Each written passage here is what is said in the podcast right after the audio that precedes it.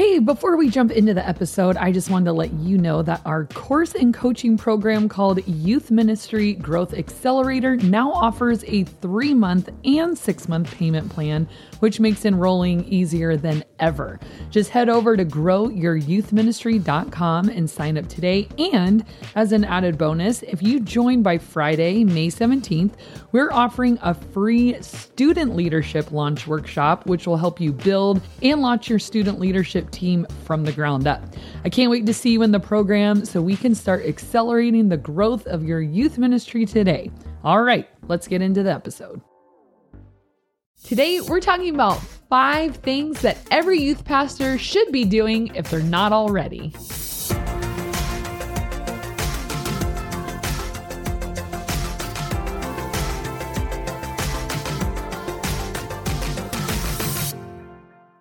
Thank you for joining us for another episode of the Ministry Coach Podcast, the podcast that is the coach for the coachless in youth ministry. My name is Jeff Lascola. This is Kristen Lascola. And today we're going to talk about the five things that youth pastors should do.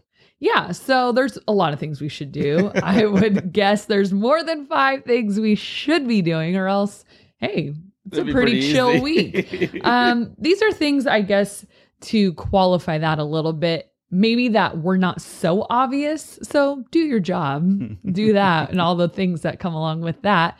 That to do list, I'm sure, is bigger than five, but maybe just the not so obvious things that took me a few rounds to figure out mm. and that didn't click for me right away. So if you're new, this might be helpful. And if you're new and you're like, I'm already doing all those, well, you are way ahead of where I was. Gold star, gold sticker. Yeah. And these are the kinds of things that will make your job easier, not necessarily in the moment, but for the long haul. And that's what we're all looking to do is to stay in youth ministry for the long haul and not burn out and put some things in place there to make our job easier year after year. Mm-hmm. So, number 1, save and reuse your work.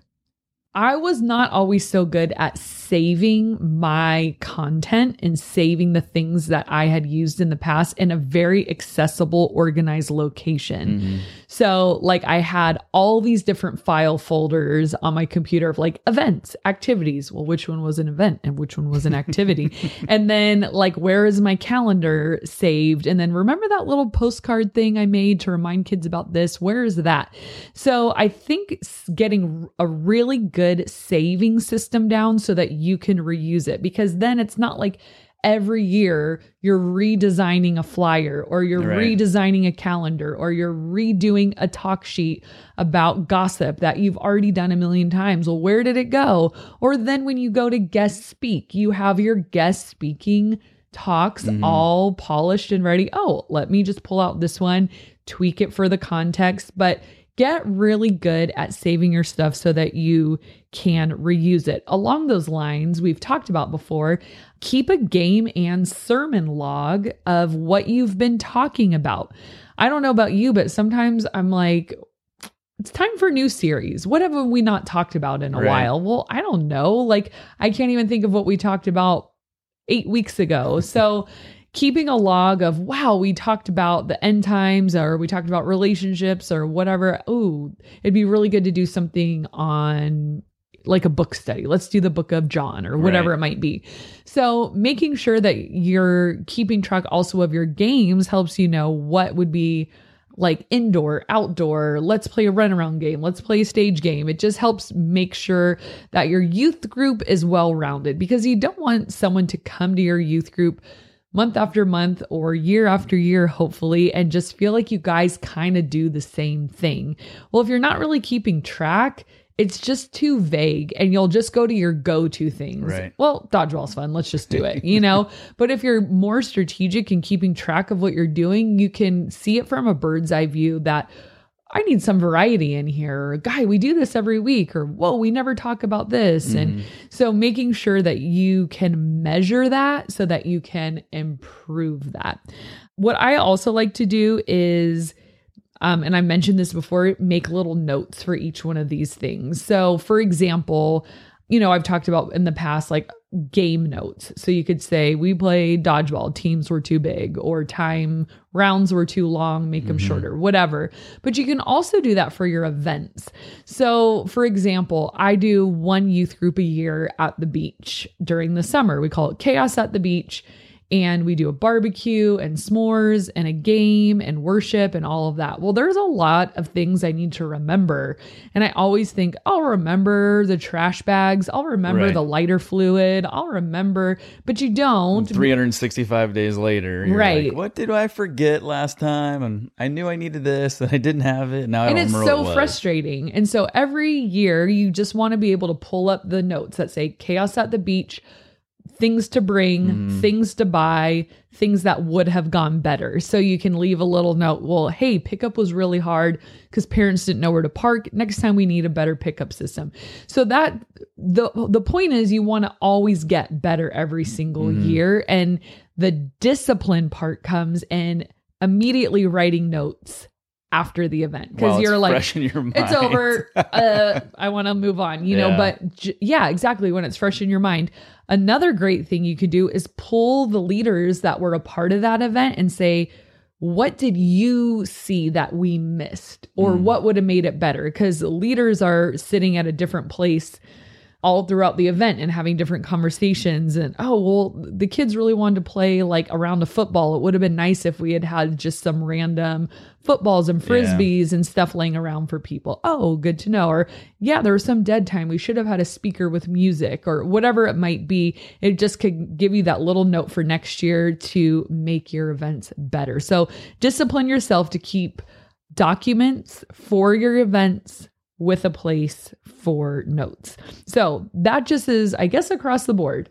Save stuff, Mhm. document stuff, make it accessible, make it easy so that you build every year on top of the other. And it just goes by that much faster too when you're planning for it. I do that with packing for trips. Yeah, you do. You have your little yellow notebook. What did I pack the last time? Because yeah, I just keep you keep adding to it. If there's something you forgot, you put it on there, and it's so easy to pack, so Yeah. Mm-hmm. easy to plan an event. When you have here's the to do list and here's the uh, materials list and packing list and all that stuff. So much easier. I did that for my camp, like like Whitewater. When we go to our summer camp, it's like I need a lot of different types of things than just Mhm. a regular vacation. Like, so I keep a list of even the snacks that I packed that went well.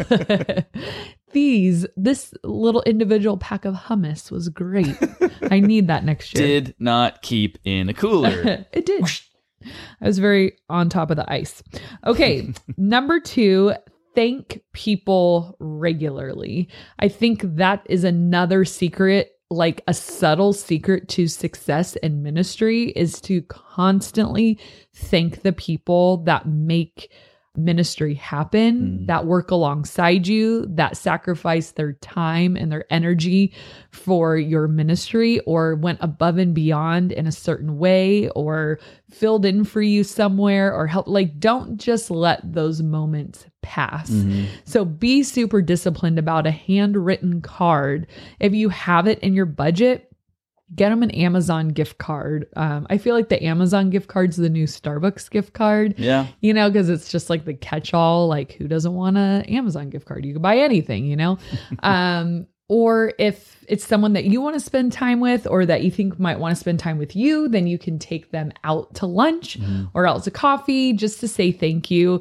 Because I mean, imagine like you say you were a guest speaker somewhere and you had given it your heart and your soul and your time and all of this preparation, and someone just said, Thank you. Bye. Yeah. You know, it's like, okay, though you said the words thank you, but there also should be a gesture, maybe in the form of a check, maybe in the form of a gift card or something Right. because just the like hey thanks and letting that person leave i just feel like there has to be this extra measure of right. acknowledging that time and effort that they put in and Mhm. sacrificed, probably doing something that they, you know, there's so many things they could have been doing. Right. And if you just kind of leave it with like, cool, thanks, bye, it's like, okay, maybe I won't next time. yeah and i think it also just is a good discipline like once a week Mm. there's probably somebody you should thank Maybe it's one of your volunteers, maybe it's another staff member, maybe it's a parent, maybe who knows. But I think getting in the habit of thanking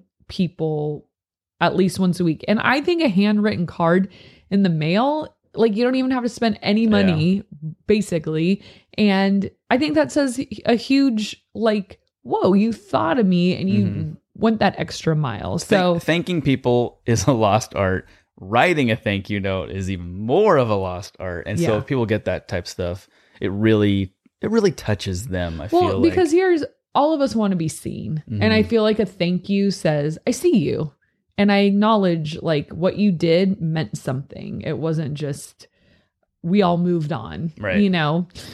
All right. Number three, work ahead.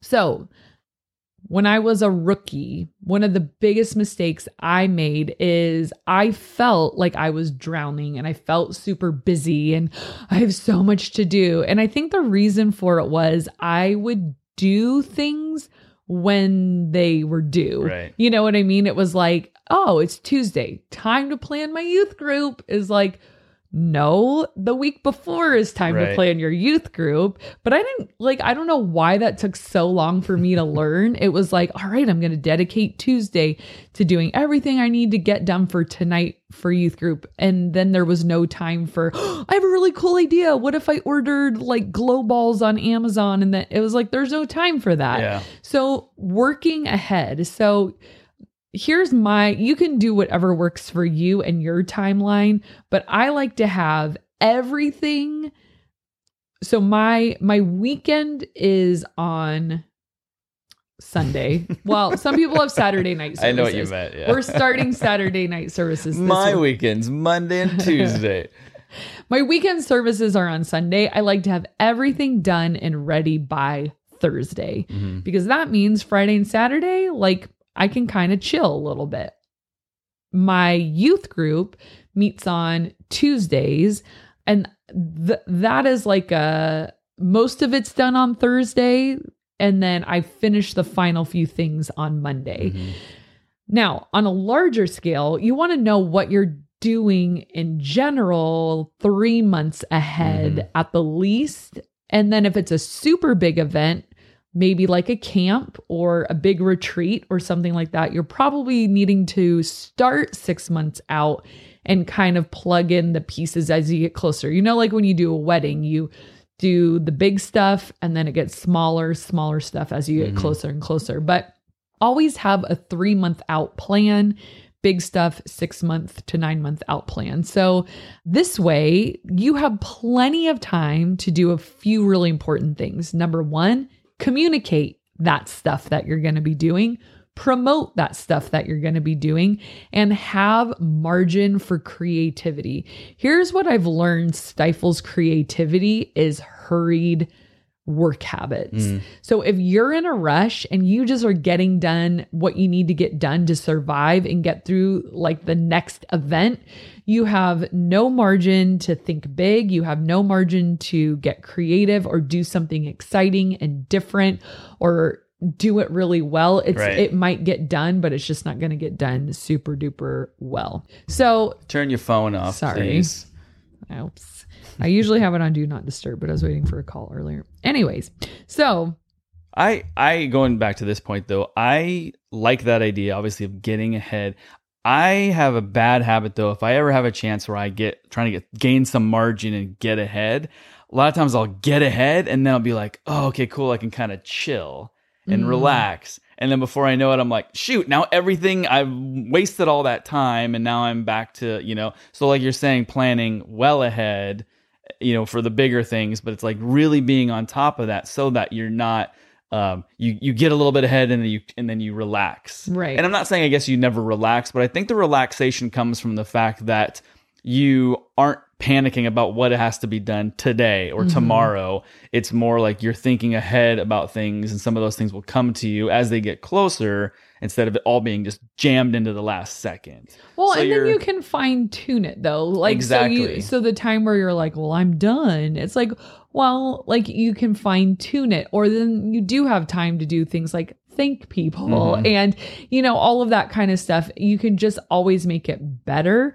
But then that also gives you that time, like it's it kind of, I guess we're moving into the next one, number four, but gives you time to care for your soul. Mhm. And I think that's something that's really important as a youth pastor. I know we've sprinkled it in on different episodes, but you know, you I've said it before and I didn't come up with this, but it makes so much sense that you are the most important person in your ministry. You, as the leader, set the tone for so much. Mhm. You know, if you are dry spiritually, if you are cynical, if you're calloused, if you're burnt out, if you're overwhelmed, that's going to really trickle into the culture Mhm. Of your ministry. But if you are excited to see people because your soul is well nourished, and if you can handle conflict well because you've been working on your leadership, and if you're a confident leader because you know you've sharpened those skills,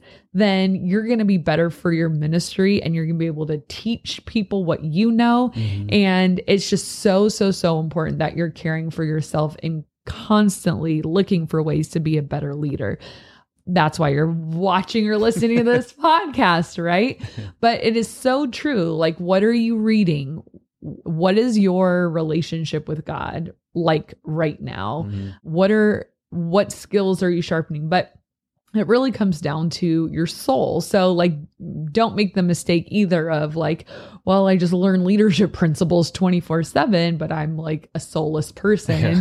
But working on the part of you that that relational heart, you know, like Mhm. whether that's with God or with others or with your family. But if you're relationally dry, it's just, it's, it's hard and ministry will take it out of you. You know, there, I hit a point probably two years ago. It's when our youngest was really young, and every person I saw, I was like, what do you want? You know, and I just felt like everyone was here to take something from me, and I didn't have anything to give. I was like, don't make eye contact with me. I'm here to get my job done and leave because I didn't have any relational capacity left. And it was a season because our youngest was so demanding and and I feel like I've moved out of that for the most part. but I'm just where can you find that place to maybe for a season you just have to slow down a little bit. Like i would rather see a youth pastor need to slow down or take something off their plate or maybe not do a certain event than say this isn't for me i'm out of here because they're tired and because their soul is just depleting. Mhm. but if you can figure out, like, okay, this season is particularly taxing for some kind of reason, how can you strategize around what you need as a person Mhm. and your job and make those work in harmony? And hopefully, you work at a church that values your health over what you can produce. And if they're just way too demanding on your time and your family, like that could be a great question to ask yourself of do they care about my health as much as they care about what I can produce for the church? You know, putting that process over people, like that's a just a really unhealthy environment. I'm lucky enough, like the place where I work, they so value our health as individuals Mhm. before we can bring anything to the table. They're like, How's your family? How are you? How's your marriage? We want all of that great before you try to do anything here. Yeah. What do you need? Take off early, go here, take a sab- Sabbath or a, a mini sabbatical, whatever. Just get good, you know, because it's not going to change at the other place. You have to figure out those habits.